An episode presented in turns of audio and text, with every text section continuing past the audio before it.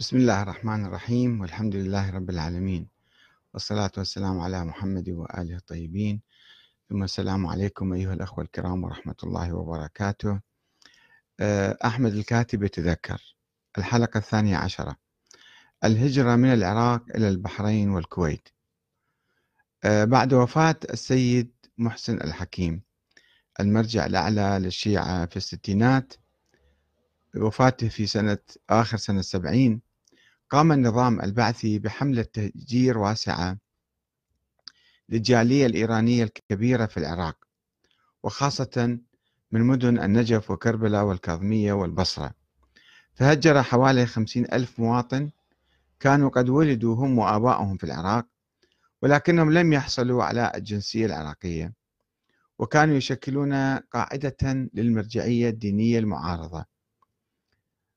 فأراد النظام بتهجيرهم تجفيف الينابيع أو البحيرة التي تسبح فيها المرجعية. ورغم أن الإيرانيين المقيمين في العراق كانوا منعزلين بصورة عامة عن الشأن السياسي العراقي وهذا ما يفسر ابتعاد الحركة الدينية الشيعية عن التدخل المباشر في الشؤون السياسية العراقية لأن كان في اندماج مع بعض يعني هم كانوا يصدرون الحركة الإسلامية أيضا. إلا أنهم كانوا يشكلون دعما أساسيا للمرجعية الدينية. وقد أثر تسفير الأعداد الهائلة من الناس في خلخلة البنية الاجتماعية للحركة الإسلامية الناشئة في العراق.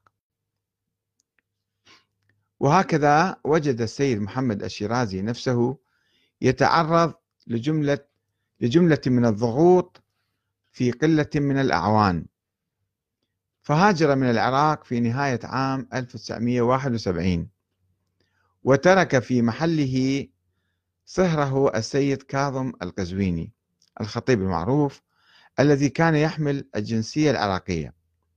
ثم ذهب الشيرازي إلى الكويت وخرج معه السيد محمد تقي المدرسي وإخوانه اللي كانوا يقودون تنظيم آه، العمل الإسلامي أو الحركة المرجعية. هنا يعني قرر التنظيم ترفيعي إلى مستوى قيادة عراقية في العراق عام 1972 وشكلنا لجنة من خمسة أعضاء بقيادة المرحوم الحاج علي محمد اللي هو كان تقريبا يقود العمل في العراق. وما لبث التنظيم أن تعرض لمحاولة انشقاق قام بها قيادي آخر اللي هو أبو جاسم محمد الخفاجي يفترض أنه كان يعني يقود خطا ثانيا أكثر سرية. الخط الأول كان يعني مكشوف ومعروفين الناس فهو على أساس يقود خط أكثر سرية وحتى إذا ضرب الخط الأول الخط الثاني يشتغل ويبقى موجود. آه، ولكنه آه، بعد ذلك بدأ يعني يسحب العناصر من الخط الأول ويحولهم إلى تنظيم إلى خطه هو. وهذا ما أدى إلى حدوث صراع داخلي مرير داخل منظمة العمل. ترك آثاره النفسية على الكثير من الأخوة المؤمنين المخلصين اللي ما كانوا يتوقعون أن هم يعملون من أجل إعادة الحضارة الإسلامية وإن شاء الله بناء الدولة الإسلامية. وإذا بيناتهم على أشياء ما يفهمون ما هي دوافعها وأسبابها أنا لازم يعني واحد آه، ورافق ذلك طبعا أشياء مؤلمة جدا بين بين الناس يعني.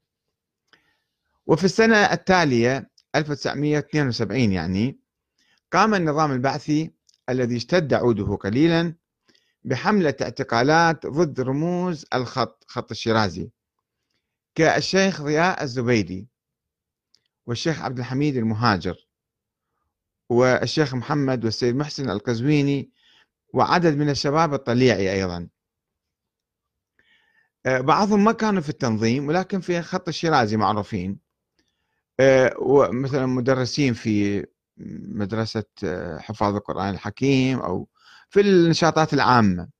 وأودعهم في معتقل الفضيلية شرقي بغداد.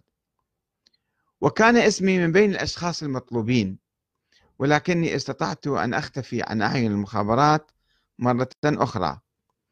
وذهبت لأعمل نزعت عمامتي وبدأت أعمل في معمل عند أخوالي معمل خراطة لعدة أشهر.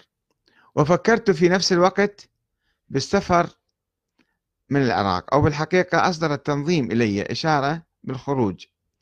فأخذت أعد وثائق السفر الضرورية من استخراج شهادة الجنسية إلى استخراج الجواز الذي لم يسمحوا لي فيه بالسفر إلا إلى إمارات الخليج العربية.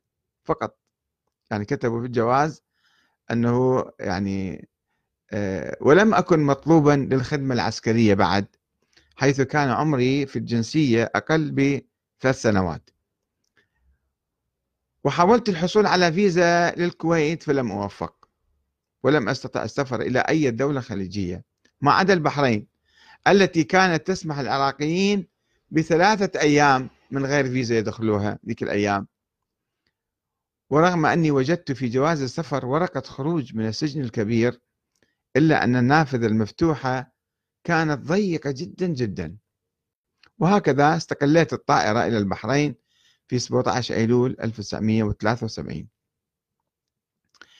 عندما هبطت الطائرة هبطت من الطائرة في مطار المحرق شعرت كأني أدخل في حمام ساخن اسمه البحرين. وأخذت التاكسي إلى عنوان صديق كان يفترض أن يكون بانتظاري وهو أستاذي القديم السيد هادي المدرسي. ولكنه كان مسافرا في لبنان رايح. ويبدو أنه كان ينتظرني قبل شهر لأخذ لأخذي معه إلى مؤتمر حركي يعقد لأول مرة بعد خروج القيادة من العراق. فلم أتمكن من اللحاق به وتأخرت شوية بالسفر. فلم أدري ماذا أفعل. ذهبت إلى أحد الفنادق في العاصمة ولست أدري ماذا أفعل. وتأشيرة دخولي للبلد لا تتجاوز الثلاثة أيام. ولا أعرف أحدا آخر في البحرين. وبينما كنت أسير في أحد الأسواق وإذا بشاب يسلم علي باسمي ويمد يده يصافحني.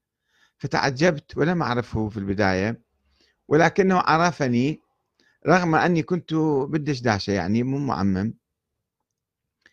ولم أكن معمما وقال إنه التقاني في كربلاء.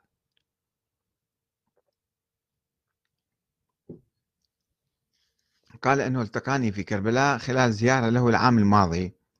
وذكر أني ساعدته في الحصول على قنينه غاز من أحد المحلات. سألني بالطريق وين يبيعون محل قناني غاز يعني بيكنيك. فمشيت مع أمتار ودليته على محل بالطريق. أه وذكر آه نعم. وأنه الآن يريد أن يكافئني باستضافتي في بيته ولم تنفع المجاملة معه حيث حمل حقيبتي إلى بيته الصغير أيضا بانتظار مجيء السيد هادي المدرسي. من لبنان. بعد شهر يمكن أو أكثر الله إجا. وتعرفت بواسطته إلى عدد من الأخوة البحارنة الذين لم أجد أطيب منهم حقيقة وأكثر وداعة وهدوءا وسلاما ومحبة. وفي البحرين أدركت ماذا يعني العنف الذي اعتدنا عليه نحن العراقيون. وكان الأخوة البحارنة يمزحون معي بتذكيري بقصص طريفة يحتفظون بها من زياراتهم العراق وتعامل الباعة العراقيين معهم بعنف وخاصة عندما يشترون البطيخ العراقي الرقي يعني على شرط السكين فيخرج فطيرا أو أبيض وعندما يحاولون استبداله أو استرجاع نقودهم يخرج يخرج البائع سكينه ليهددهم بشق بطونهم. يلا روح وكانوا يسألوني فيما إذا كنت أحمل سكينا في مخباي يعني في جيبي ولم يوفروا حتى السيد المدرسي الذي كانوا يقولون أنه يحمل سكينا صغيرا في جيبه. إذ لا يعقل في تصورهم أن يسير العراقي من دون سكين. بعد وصول السيد المدرسي إلى البحرين تعرفت إلى آفاق التطور الذي حدث في الحركة وانتصارها على القيود والحواجز البعثية والإقليمية التي تقيد المواطنين